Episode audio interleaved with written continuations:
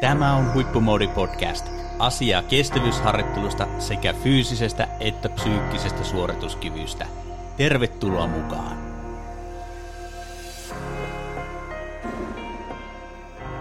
Tervetuloa Huippumoodi Podcastin aalloille. Tällä kertaa keskustellaan polkujuoksuharjoittelusta ja itse asiassa kilpailun aikaisesta harjoittelusta, kilpailun valmistautumisesta, kilpailun aikaisesta toiminnasta. Ja tällä kertaa uppoudutaan oikeastaan käytännön valmennustilanteissa eteen tuleviin ongelmiin, haasteisiin ja kysymyksiin, joihin vastaamassa on kukapa muukaan kuin Kaurasen Pekka. Tervetuloa. Kiitos.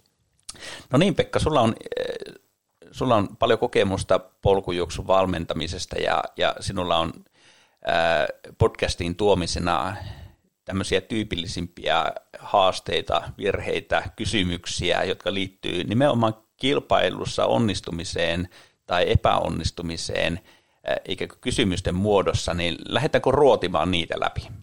No joo, lähdetään. Mulla on tässä tosiaan muutama, muutama tuolta ihan käytännön valmennettavalta tullut tullut kysymys, jotka nyt saattaa kiinnostaa sitten kuulijoita. Täällä on kuitenkin kisakausi on tässä alulla ja karun kierros on kolmen viikon päästä ja näin poispäin, niin jotain, jotain ajatusta voisi sitten niin kuin ehkä, ehkä löytyä näistä sitten siihen omaan tekemiseenkin. Mm yleisestihän sitä voisi ajatella, että on tärkeämpää tietää syyt onnistumiseen kuin epäonnistumiseen, mutta tämmöisiä niin kuin toistuvia, usein eteen tulevia ikään kuin mokia tai virheitä, niin, niin tota, niitäkin on ehkä hyvä nostaa tietoisuuteen, että niitä ei turhaan sitten tehdä jatkossa. Mikä on ensimmäinen, ensimmäinen tota kysymys sulla listalla? No joo, täällä on tämmöinen, että tuota, millaisella sykkeellä eka polkuultra kannattaisi suorittaa – Hmm. Tämä on niin kuin, tätä sykeasiaa aina, aina kysytään ja, ja tuota, monesti mä oon sitten sanonutkin sitä, että ehkä kannattaa niin kuin enemmän kuin sen sykemittarin tuijottamisen sijaan niin mennä semmoisella fiiliksellä, koska tuota, todennäköisesti siellä niin kuin starttihetkellä varsinkin, niin siellä adrenaliini jyllää ja, ja tuota, siellä on syke on koholla ja, ja tuota, tuntuu, että paikalla ollessakin se saattaa olla vaikka vaikka mitä se syke, niin se ei sitten välttämättä kerro siinä itse suorituksen aikana sitä, sitä tuota todellisuutta, mutta tuota, ää, vähän jos lähtee juoksemaan silleen, että tekisi mieli juosta kovempaa, mutta sitten ei kuitenkaan juokse, vähän käsiä päällä, niin se on semmoinen niin kuin hyvä, hyvä startti siihen. Ja peruskestävyysalueellahan tuommoiset ultrat niin kuin tietenkin pyritään, pyritään menemään, että semmoinen fiilis, mikä mikä sieltä niin kuin oma tuntumus tuommoisella niin peruskestävyyslenkillä on, niin semmoinen siellä pitäisi, pitäisi tulla. Että pieniä piikkejä tietenkin voi jossakin kohti tulla jossakin ylämäessä, mutta ymmärtää sen, että se ei niin kuin välttämättä ensimmäiselle polkuulterille kun menee, niin silloin ei pysty, pysty oikein mitään, mitään niin kuin aika, aikatavoitteita niin kuin pyrkiä saavuttamaan, niin silloin ei ehkä kannata niin kuin lähteä sitä niin kuin kokeilemaan, että pystyykö sillä pystyykö niitä ylämäkiä juoksemaan kovin kovilla tehoilla ja näin poispäin. Että pyrkii semmoiseen niin hyvin maltilliseen matkan tekoon ja sitten siellä loppuvaiheessa, jos tuntuu, että on paukkuja, niin sittenhän sitä voi päästää menemään. Mutta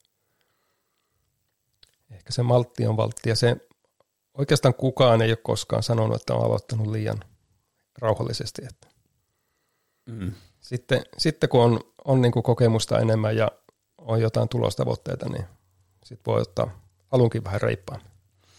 Juuri näin, ja, ja tiedänpä äh, triatlonin täysmatkan puolella ihan eliitti, eliittisarjan voittajiakin, jotka on vetänyt kisan läpi ilman sykemittaria, eli se oma kehon tuntemus ja lihaksiston elimistön tuntemus on kyllä tosiaan ratkaisevaa noin pitkissä suorituksissa, että uskaltaa kuunnella sitä, että miltä lihaksistossa ja elimistössä tuntuu ja heittää sen sykemittarin tota, vilkuilemisen sitten myöhäisempään vaiheeseen ehkä.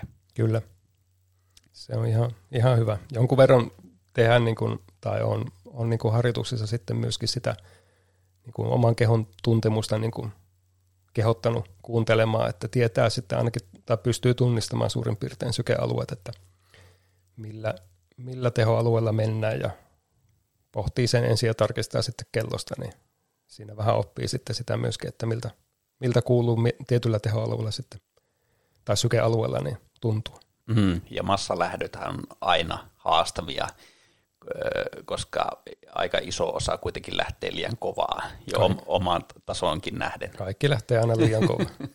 niin, ja kuitenkin sitten aineenvaihdunnallisesti niin se ensimmäinen 20-30 minuuttia olisi tosi tärkeä lähteä tosi rauhassa, että saahan kunnolla varsinkin, jos ei tehdä mitään kunnon lämmittelyä siihen alle, että jos suorilta jaloilta lähdetään liikkeelle, niin se on hyvä, hyvä että siinä lähdetään maltillisesti liikkeelle. Kyllä, joo, tästä lämmittelystä olikin sitten, olikin sitten seuraava kysymys, että kuinka, kuinka lämmitellä tämmöiseen polkujuoksukisaan, ja sehän nyt oikeastaan tuossa sivuttiinkin jo sitä sitten, että tuota, jos on niitä tulostavoitteita ja jos on, on niin kuin tarkoitus, tarkoitus mennä kovaa, niin sitten kannattaa siihen lämmittelyyn ennen sitä starttia vähän panostaa, mutta tuota, sitten jos on tarkoitus sillä reitillä viettää aikaa vaikka 8 tuntia tai 12 tuntia tai pitemmän aikaa, niin siinä ihan ottaa sen ensimmäisen 10 minuuttia ihan lähtee vaikka kävelle liikkeelle ja tuota pikkuhiljaa nostaa niitä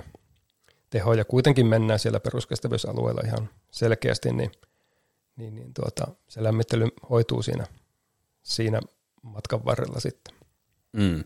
Ja näinhän se menee, että jos liian terävä se alku on ja saadaan pikku happo, happo sinne reisiin, niin niitä on tosi vaikea saada sieltä lihaksistosta pois tavallaan niitä ha- happoja tai sitä hapon tuntemusta, hapotuksen tuntemusta siinä itse kisan aikana, varsinkin jos vielä nousujohteisesti pyritään sitä vauhtia lisäämään. Että Joo, se on tuota, muistelen lukeneeni jostain blogitekstistä tai sosiaalisen median tämmöisiä kisaraportteja. Muista mikä kisa ja minä vuonna, mutta kuitenkin oli vähän niin kuin ajatus, että ensimmäinen tunti oli kiva ja seuraavat kymmenen oli niin kuin pelkkää kärsimystä, että, että tuota, siinä voi tietenkin miettiä sitten, että onkohan tässä tapauksessa lähetty vähän liian kovaa menemään ja sitten se, jos on se maltillinen alku, niin sit sitä pystyy yllättävälläkin tavalla vielä tekemään niin kuin sinne loppuun ihan, ihan niin kuin hyviä, hyviä tuota, vauhteja pitämään, pitämään yllä, kun on malttanut tosiaan lähteä sen alun ihan tarpeeksi rauhassa. Mm.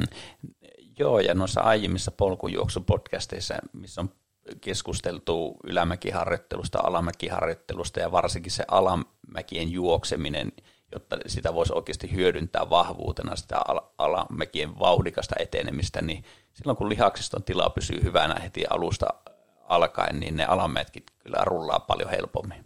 Kyllä. Juuri näin.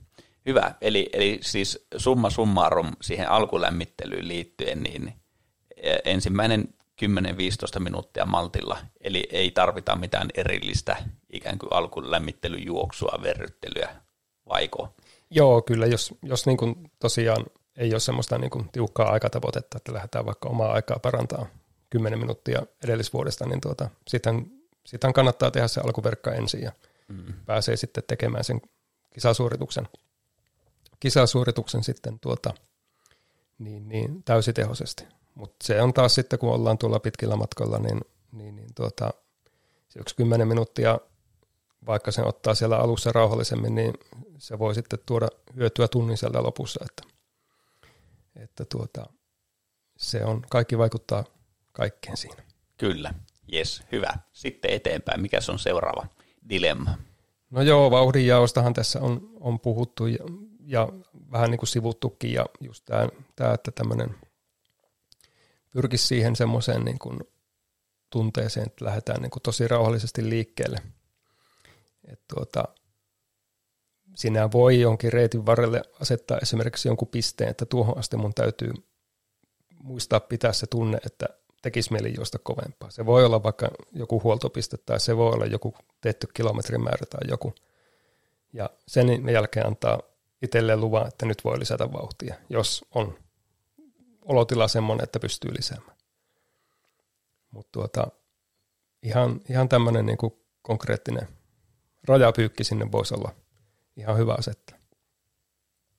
Joo, se on mielelle ne tämmöiset konkreettiset milestoneit, ikään kuin rajapyykit tai väli, välitavoitteet on tosi tär, tärkeitä. Paljon helpompi säilyttää se itsehillintä ja, ja, ja tota se itsekuri, kun sä tiedät, että mihin saakka sitä tarvii säilyttää. Että toi on kyllä hyvä, hyvä myöskin tällainen tietyllä tavalla ohje, ohje että vaikka se 15 minuuttia alussa tai 20 minuuttia, että malttaa mennä tosi rauhallisesti, niin merkkaa tavallaan siihen reittikarttaan sen, että tuossa kohti se suunnilleen se kohta on, että siihen saakka pitää pystyä menemään tosi rauhassa ja sen jälkeen tavallaan mennä taas sen suunnitelman mukaan.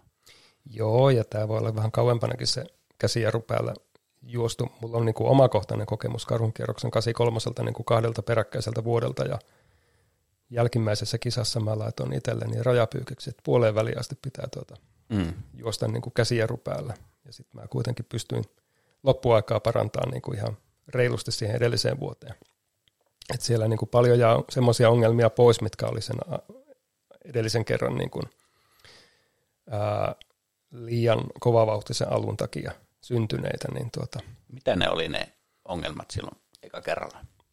No ensimmäisellä 30 kilometrillä oli niin kuin jonkunlainen aikatavoite mulla ensi, tai 27 kilometriä Oulangan, Oulangan huoltoon asti, niin mulla oli siinä aikatavoite, että mulla täytyy olla kolmessa tunnissa Oulangassa. Mm. Ja se oli tietenkin ihan pelkkää hölmöyttä, koska mä en ole koskaan juossut sitä väliä. Ja tuota, mä juoksin siihen, olisinko ollut vähän, vähän yli kolme tuntia olin, olin siinä, mutta tuota, sitten se kostautui niin kuin, multa, multa loppu energiat sitten siellä – siellä tuota sitten noin 50 kilometrin kohdalla. Ja tuota, kaikki mitä koitin syödä, niin tuntuu, että se tulee niin kuin saman tien ylös sieltä.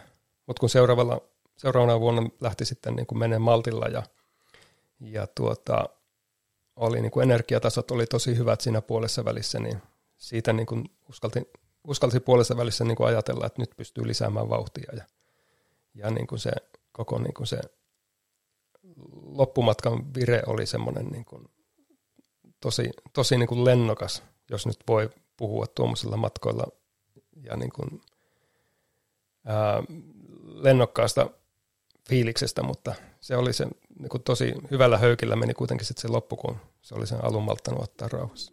No niin, hyvä. Siinä oli hyvä esimerkki. Mites, mites seuraava dilemma tai kysymys? No joo, karunkierroksellahan tulee vastaan sitten nämä yötä vasten olevat startit. Eli siellä no, kolminelosta lukuun ottamatta, niin kaikki, ja 13 kilometriä lukuun ottamatta, niin kaikki matkat on niin kuin jollain tavalla sen yön kanssa tekemisissä.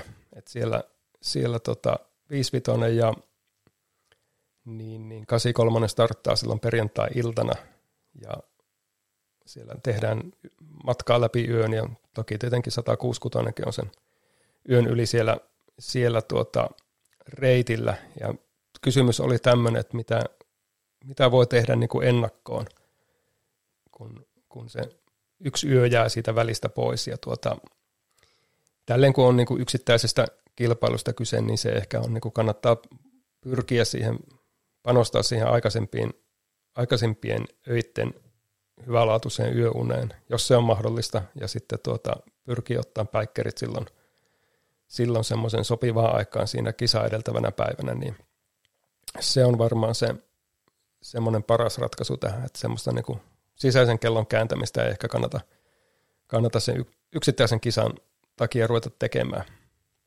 Ja tuota, toisaalta adrenaliini yleensä pitää sitten huolen siitä, ettei se nyt niin kuin kauhean paljon välttämättä sitten, sitten siellä reitillä nukutakaan.